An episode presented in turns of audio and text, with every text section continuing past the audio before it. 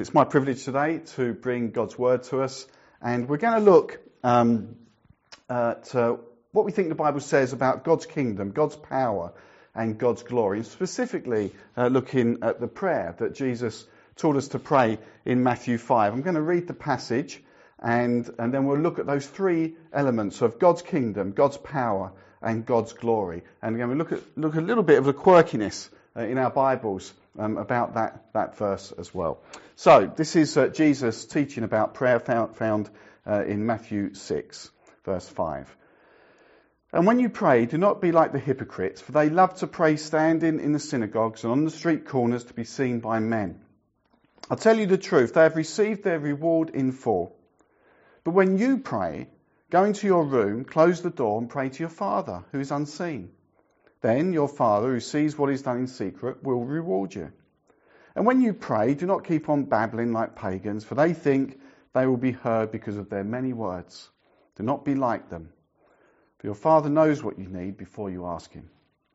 This then is how you should pray Our Father in heaven, hallowed be your name. Your kingdom come, your will be done on earth as it is in heaven. Give us today our daily bread. Forgive us our debts as we have also forgiven our debtors. And lead us not into temptation, but deliver us from the evil one. And although you won't see it in your Bible, you would see it in most of them in the footnotes. It goes on to say, For yours is the kingdom, the power and the glory forever and ever. Amen. The first thing to talk about there is Jesus says, uh, a few times when you pray, not if you pray or not should you pray. It's when you pray. And why does he say when you pray? Well, it's because it's such an important part of our discipleship, of our Christian walk. Praying, if you're someone who's listening to this who doesn't know, is really just talking to God, but also listening. Listening to see the sense that you get of what he is saying. This is commonly known as the Lord's Prayer, but I suppose it'd be better titled uh, the prayer that the Lord taught us. He's showing us how to pray. He says, when you pray. He's talking about our private prayer life when you go into the room and then you pray to your Father who's unseen. At the beginning of the Sermon on the Mount in Matthew 5, Jesus sees the crowds, we're told. And then we're told he goes up onto a mountainside and his followers come to him and he begins to teach them.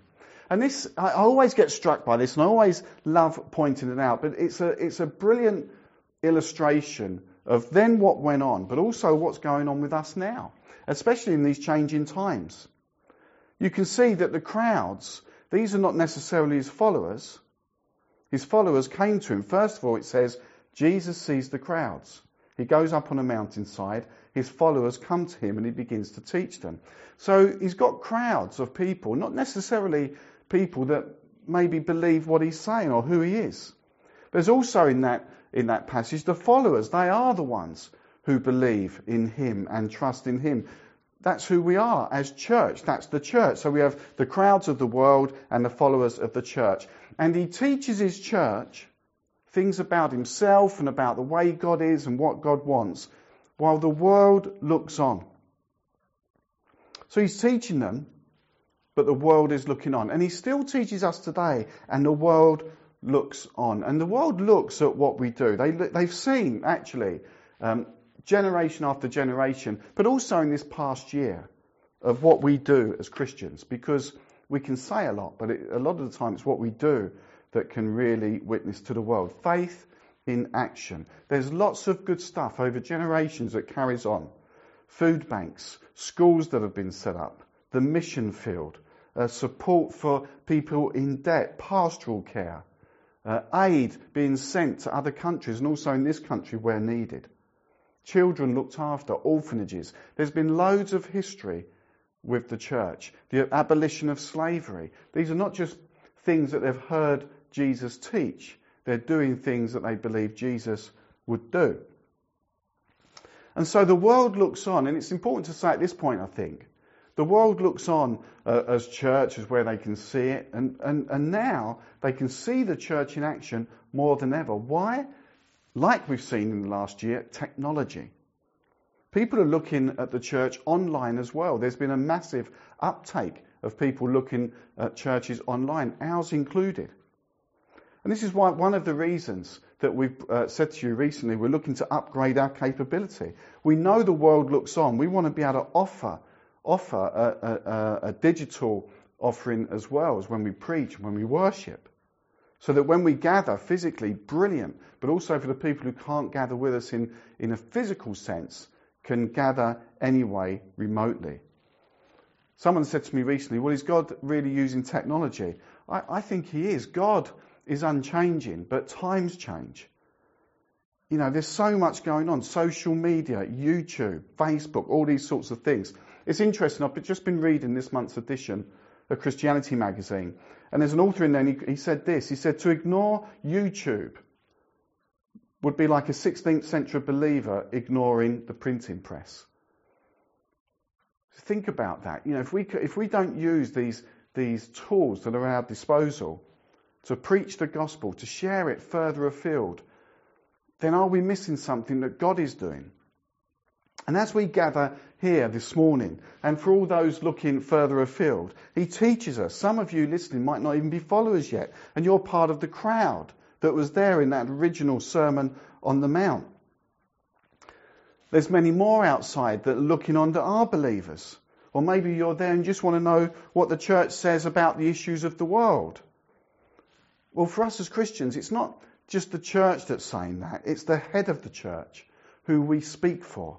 There's a name that needs to be heard so much more than is, or at least in a better context. One name that needs to be acknowledged of a man that lived and still lives, God Himself, who died for all humankind, who broke into history at a moment in time and changed things forever. He is God. And these are the words that God Himself passes on to us as the world and the followers and the crowds look, looks on. And His name is Jesus. And He said, for yours is the kingdom, the power and the glory forever and ever. Amen. And the small quirkiness of this, as I mentioned at the beginning, is the, that final part in the Lord's Prayer that we always say, For yours is the kingdom, the power, and the glory forever and ever. Amen. Actually doesn't appear in the first manuscripts of the Bible, of the New Testament. And as a result, um, many modern translations, mine included here, add it as a footnote. However, it's good that it's there for a number of reasons. It appears that uh, scholars say it was a very, very early addition to the Lord's Prayer. It was almost certainly used by the church within a hundred years uh, of Jesus, giving the prayer originally to his followers. And Jewish prayers of Jesus' time generally ended with some sort of blessing to God. So it's probable that Jesus expected his followers to conclude the prayer with words similar to these. Why? Well, when you look at the prayer, why would we want to leave it on lead us not into temptation, but deliver us from the evil one? Why would we want that prayer? Why would we want evil to get the last word? People often say that, oh, you know, uh, evil gets the last word. Satan uh, is, is apparent. Well, he doesn't get the last word. God does. It seems unlikely they would end the prayer on the downbeat note of protect us from evil. We don't want to end it there because that gives the devil the last word. Uh, this week, uh, you may have tuned into it, it's the Alpha Leadership Conference um, at HTB, Holy Trinity Brompton. And Kay Warren, the wife of Rick Warren, uh, the pastor of Saddleback Church in America, with something like 20,000 um, uh, um, uh, members across multiple sites. And she was at the Alpha Leadership Conference this week. And this is, this is a couple that have known huge blessing in their lives uh, Rick Warren pioneered the purpose driven life and the purpose driven church, sold millions of books, influenced many pastors. He's a pastor to the pastor. Uh, I get emails from him regularly, not personally, he sends them out uh, generically, and great advice and wisdom about being a minister. And his sermons, I think, are very, very good. And you see the good stuff, which is brilliant. They've also known tragedy. Uh, their son suffered with his mental health for many years, and a few years back, sadly took his own life. Yet she said this this week There is hope. There is a new dawn.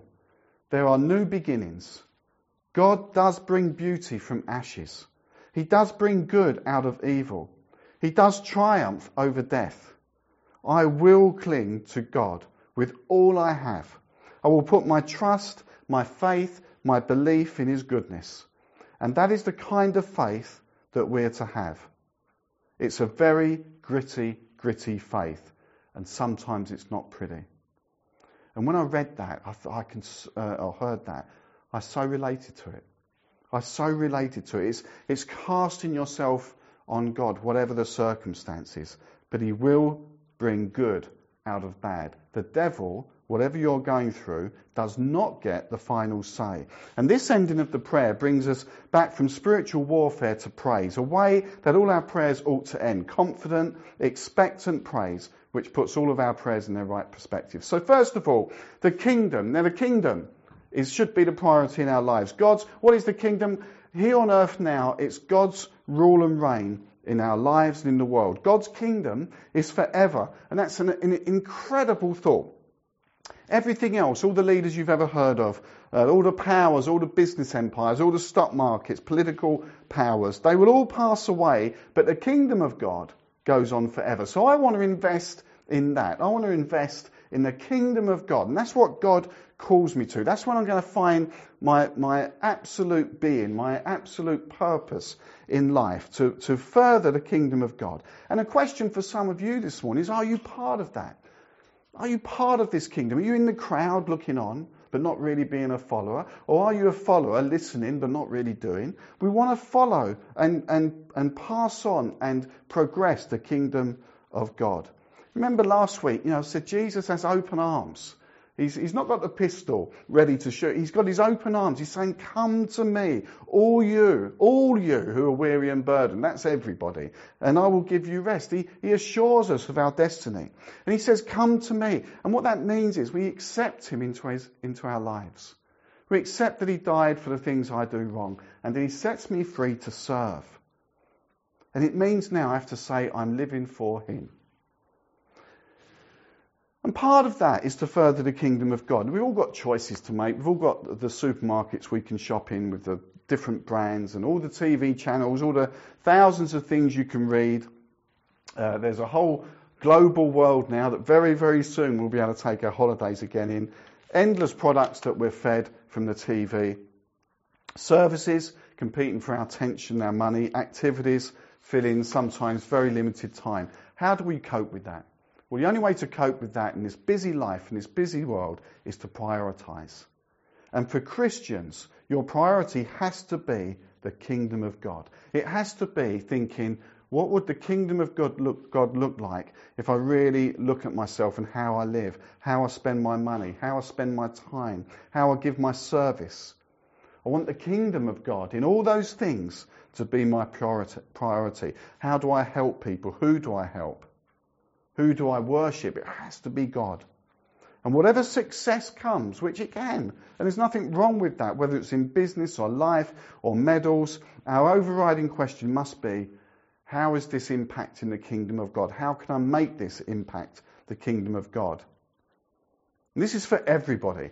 It's not just Christian ministers, it's for everybody. It's by bringing God's rule and reign, God's kingdom Wherever, wherever He's called you, whether it's a marriage, a home, an office, a classroom, a university, if you're a Christian, if you're not just part of the crowd, if you're one of the followers, you're called to serve the kingdom of God. And it can be, as Kay Warren said, costly. It can be gritty.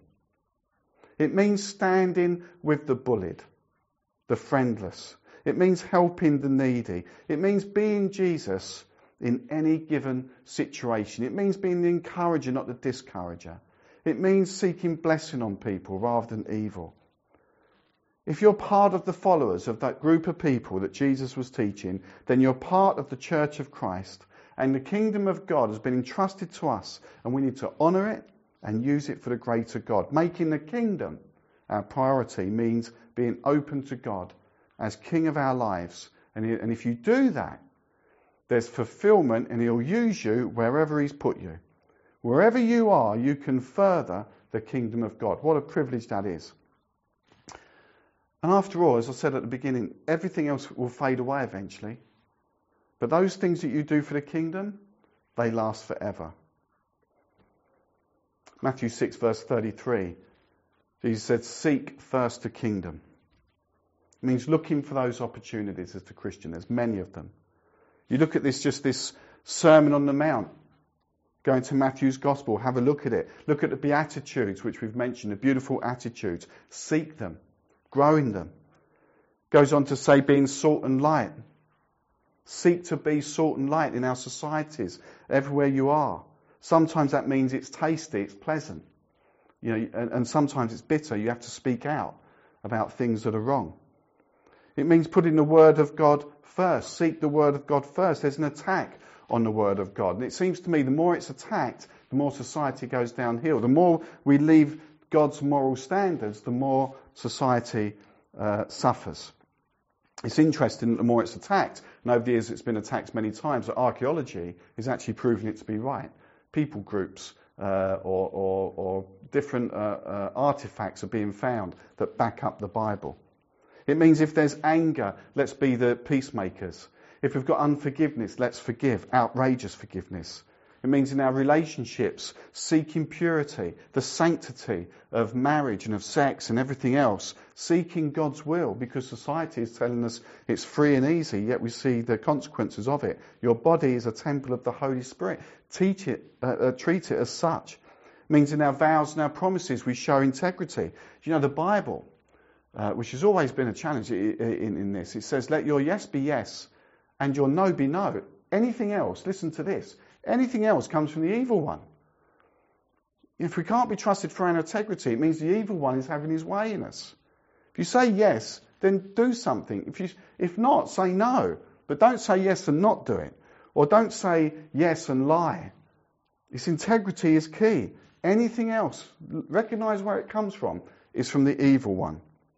It means that with a giving people, we should seek generosity. And it's been such a blessing. And, and another thank you to all of you who contributed recently to our special offering um, for the ministry side of things, which is going to enable us to improve some of the things that we want to do to reach out further. Thank you so much. It was so generous. It means in our prayers, as Jesus said right at the beginning here, uh, do not be like the hypocrites. Seek authenticity with passion an expectation. And as I go about worrying about everything what I think and, and my needs and, and how I think I could change the world, Jesus says, seek first his kingdom. I've said before the NRSV translates seek as strive. It means to actively go after and progress the kingdom of God. Look for the opportunities. Now, much of what I've said would suggest that we've got, we could do a lot in our own strength. And a certain amount there is part of what we're doing. That's our effort. That's your effort. Striving for the kingdom of God. Seeking the kingdom of God first in everything we do. But you can't do that on your own, which comes to the second point. It's the power. For yours is the kingdom, the power, and the glory forever and ever. We have the power within us from God, strength in your life of God, that you can achieve much. Can't do it on your own. Philippians 4:13. I can do everything through Christ who strengthens me. He's the one who strengthens me. He's the one who strengthens you. We're not always perfect. We're not always on the up. Sometimes we're on the down. But he strengthens us. Romans 1:16 says the gospel or the good news of Jesus Christ is the power of God for the salvation of everyone who believes. There's Jesus again with his arms open saying, "Come to me. Don't be part of the crowd, be part of the followers." Ephesians 6 verse 10, talking about the gospel of the church, Paul finishes by reminding the church in Ephesus to be strong in the Lord and in his mighty power. There is power. A, this is a reminder that everything I do and everything you do, we have to rely on God's strength because sometimes, as I know full well, we become weak and then we have to rely on his strength. But equally, don't sell yourself short. The power of God is in you. And of course, it means that when we do a great work and we're feeling good about it, there's not much too wrong in that. But we shouldn't be saying, oh, look, God, look what I've done for you. Aren't you lucky? He isn't in our debt. I'm in his debt. All we do for the kingdom of God is in his strength. God's power. If you're part of the crowd now and you don't know that power, you need to see Jesus' opening arms who says, come to me. Come to me. And you accept him Go and speak to a Christian friend about him. Go and see a Christian minister. Get yourself on an Alpha course. You can go online for that. Just type in Alpha. It's really easy. Get on the course and ask God into your life and just see what he does in your life. But it'll all be in his strength. And it's a great encouragement for the rest of us as we live out our lives. That same strength that keeps literally the universe ticking over and going is the power that is available to us. Ephesians 3 verse 20, uh, a verse that we've often quoted in our church here. Now to him who is able to do immeasurably more than all we ask or imagine according to his power that is at work within us, to him be the glory in the church. A little taster of the third point coming in a second. It's all for His glory. By His mighty power that works within me and within you, the power that raised Jesus from the dead is within you. And we must use that as our source as we, as, as we allow the Spirit of God to work through us. And I, I would fashion uh, a guess that none of us are using that power to our full capability. For me, I felt uh, for years now, mine is preaching and showing leadership. I feel it when I preach, I feel it when I lead. I'm passionate about the church and all the church can be. But recently, I've had a lesson, a very hard lesson of not relying on myself, but being stripped bare and saying, God, I'm relying on you. I have to rely on you. I've got nothing left. And he's shown me that we can trust him, we can rely on him. It's not my church, it's his church. Jesus is head of the church. But let's not forget the difference the local churches can make. With all its youth work that goes on, the feeding programs, the clothing programs, the life changing message that needs to be spread, baby groups, all these things that we do. Also, individually, as you go about, it's not just about the Sunday stuff or even the organized stuff. Every day there's an opportunity. Let me give you an example. Um, it was Andrea's birthday on Wednesday, just past, and um, the forecast was for pretty poor weather. We were going to go to London for the day and walk around and get some outside food. Um, but um, the weather, as I say, was going to be pretty poor. So I couldn't believe I was suggesting it. It's just something I know that she enjoys doing. Um, I'm not as uh, uh, much a fan. And I said, well, look, what about if we go to Bluewater? Because there's some outside eating areas. And, but if it really rains, we're inside with our masks. And that what, that's what we did. And so, you know, we've got our masks on along with everybody else, and we're walking around and we're being safe and we're following one way systems. And uh, occasionally, Andrea um, would go into a shop, and if it was a lady shop, I'd just say, Well, I'll wait out here and I'll just wait for you. You take your time. We had the whole day. My patience was much, much more than it normally is in these circumstances. It was her birthday, she could do whatever she wants. And so I was outside one of these stores and and most of the seats are being taken because obviously you can't really sit down inside all the food outlets in, inside. So people were sitting on some of the benches that were there. And I found this space. There was an old gentleman at the end of it, and there was a space here. So I went and sat down, made myself comfortable, figuring it's going to be at least half an hour. Um, and it's the time passes quick if you get your phone out and you can check things and read devotions or whatever it is I was doing. Uh, but it's fair to say it was quite a result getting a seat because they were mostly taken. Up comes this, looks like a grandmother. She was a grandmother or, or, or a very, very old mother uh, with, a, with a baby in the pushchair. Baby's crying. She's got a sandwich that she's bought, but you can't eat that inside the restaurant. So she's trying to rock the pram and she's got the sandwich. And I'll be honest, it was all getting a bit messy. And I looked up uh, no grand statement. I just said, look, I'm only waiting for my wife. I can stand up. Do you want to sit down? She said, I can't take your seat. I said, why not? She goes, no, you know, everywhere's packed. That's your seat. You have it. I said, it really isn't a big deal. Um, and I think I had my faith over fear top on. So um, I thought, I'd better do something. I said, no, honestly, sit down. So you wouldn't do it. Anyway, I sit there for another two minutes. She's getting more and more of a mess. The baby's crying. I said, honestly, can you please sit down? And now people are beginning to look it's a bit of a sideshow. Mainly men waiting for wives to come out the shop saying, what's going to happen? This is drama. And anyway, eventually she says, are you sure? I said, yeah, it's really not a big deal. She says, I can't believe you're going to do that for me. And I'm not trying to put myself up there. And she sat down and it was just such a minor thing. And I was reflecting on it later and I thought, why is that such a big deal? Is it because that kind of thing is, isn't really happening anymore? And you can see that we can have our programs and our food banks and everything else and, and clubs, and that's brilliant. But these are just small opportunities that can make someone's day. They mean nothing. I mean, oh, to be honest, I wanted to stand up. I was getting fed up sitting down. It wasn't a big deal. Just being a Christian out there can make a big difference. And all of this, Uh, that's not a great illustration, actually, uh, but, but it's one that I thought, well, you can make a difference in the small things. Finally, the glory. So we've got the kingdom, the power, and the glory. This is the purpose for our lives, is to glorify God. Okay, I've already read the verse, Ephesians 3, verse 20. Now to him who is able to do immeasurably more than all we ask or imagine according to his power that is worked within us. Verse 21, to him be the glory in the church. He's the only one who can get the glory.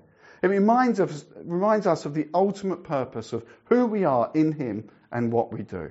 The, God, the Father, the Son, the Holy Spirit is to be glorified in our thoughts, our words, and our deeds. It's God who is to be praised, not us. And we're in a, a, a culture uh, where a lot of people seek their own glory.